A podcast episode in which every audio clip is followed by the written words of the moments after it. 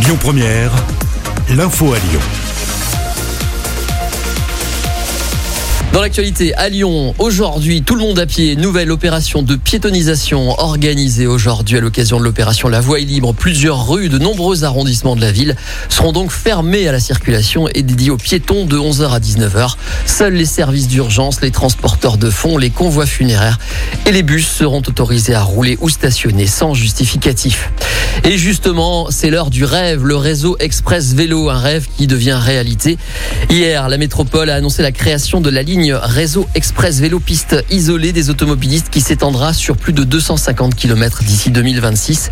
Le vice-président de la métropole, Fabien Bagnon, détaille pour nous la toute première ligne de ce réseau rêve qui s'étendra sur pas moins de 17 km. Écoutez. Le réseau Express Vélo est un réseau euh, qui est euh, à la fois très confortable pour les cyclistes, donc large, entre 3 et 4 mètres, et surtout qui est sécurisé, donc euh, séparé des automobiles. C'est absolument essentiel entre Vaux-en-Velin et Saint-Fond, une ligne de 17 km à terme sur la fin du, mandat, et qui ira donc de Vaux-en-Velin centre, qui desservira le campus de la Doua, le parc de la Tête d'Or, les quais du Rhône, et ensuite qui ira vers Saint-Fond, vallée de la Chimie. Il permet de redimensionner la piste des quais du Rhône, qui au regard des flux de vélos extrêmement importants, je le rappelle, au maximum, on, on atteint 16 000 vélos euh, par jour.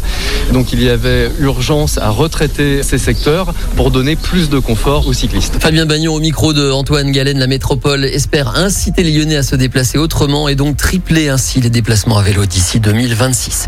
Et à propos de vélo, ce samedi se déroule le festival du vélo pour toutes et pour tous. Le rendez-vous est donné entre 14h et 19h sur la place du 8 mai 1945. De nombreuses associations y exposeront leurs vélos en tout genre. Une occasion pour Céline, membre de l'association Vélo sans âge, de nous présenter le Triporteur, un vélo accessible à tous. On a une petite mamie qui est sortie samedi et qui m'a dit j'avais vraiment pas le moral et euh, je vous remercie pour cette balade parce que ça va beaucoup beaucoup mieux.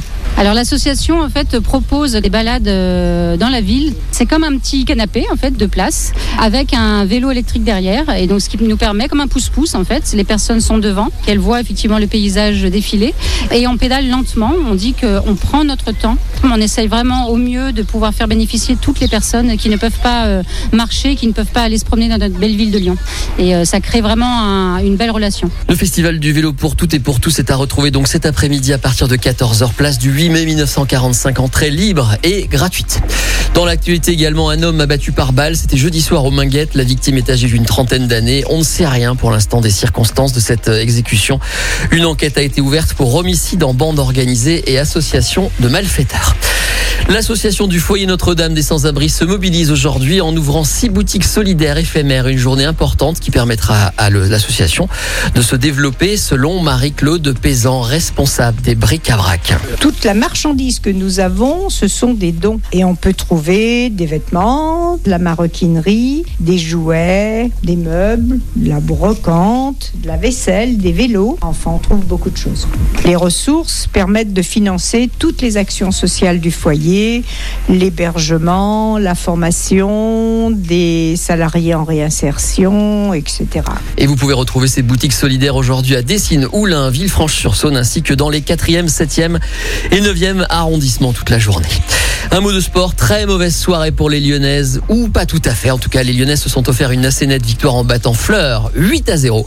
Mais le miracle n'a pas eu lieu concernant l'issue du championnat. Vainqueur de Dijon 3 à 0, le PSG a en effet remporté le titre de championne de France de l'histoire. Première fois, c'était donc hier soir, mettant fin à 14 ans d'hégémonie de l'OL.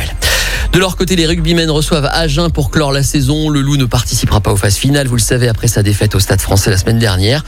L'entraîneur Pierre Mignoni espère une victoire ce soir euh, par respect pour le maillot. C'est aussi le souhait du demi d'ouverture, Léo Berdeux. Rendre un sourire aux supporters, aux partenaires, aux bénévoles du club. Que voilà, on, part tous euh, avec, euh, avec un sentiment que, voilà, on finit bien la saison et qu'on va repartir sur une nouvelle saison avec, avec plein d'envie et avec à cœur de ne pas reproduire ce qu'on a fait cette année. Coup d'envoi du match à 21h et notez que les basketteurs de l'Asvel, invaincus depuis de nombreux matchs maintenant, vont tenter de garder cette position forte pour rencontrer Bourgogne-Levallois. Ce sera chez eux à Bourgogne-Levallois. À 17h20, voilà pour l'actualité. En ce qui concerne Lyon et le Grand Lyon, le reste de ce qui se passe en français dans le monde, c'est maintenant avec Florian Lafont. Bonjour Florian. Écoutez votre radio Lyon Première en direct sur l'application Lyon Première, lyonpremière.fr et bien sûr à Lyon sur 90.2 FM et en DAB+.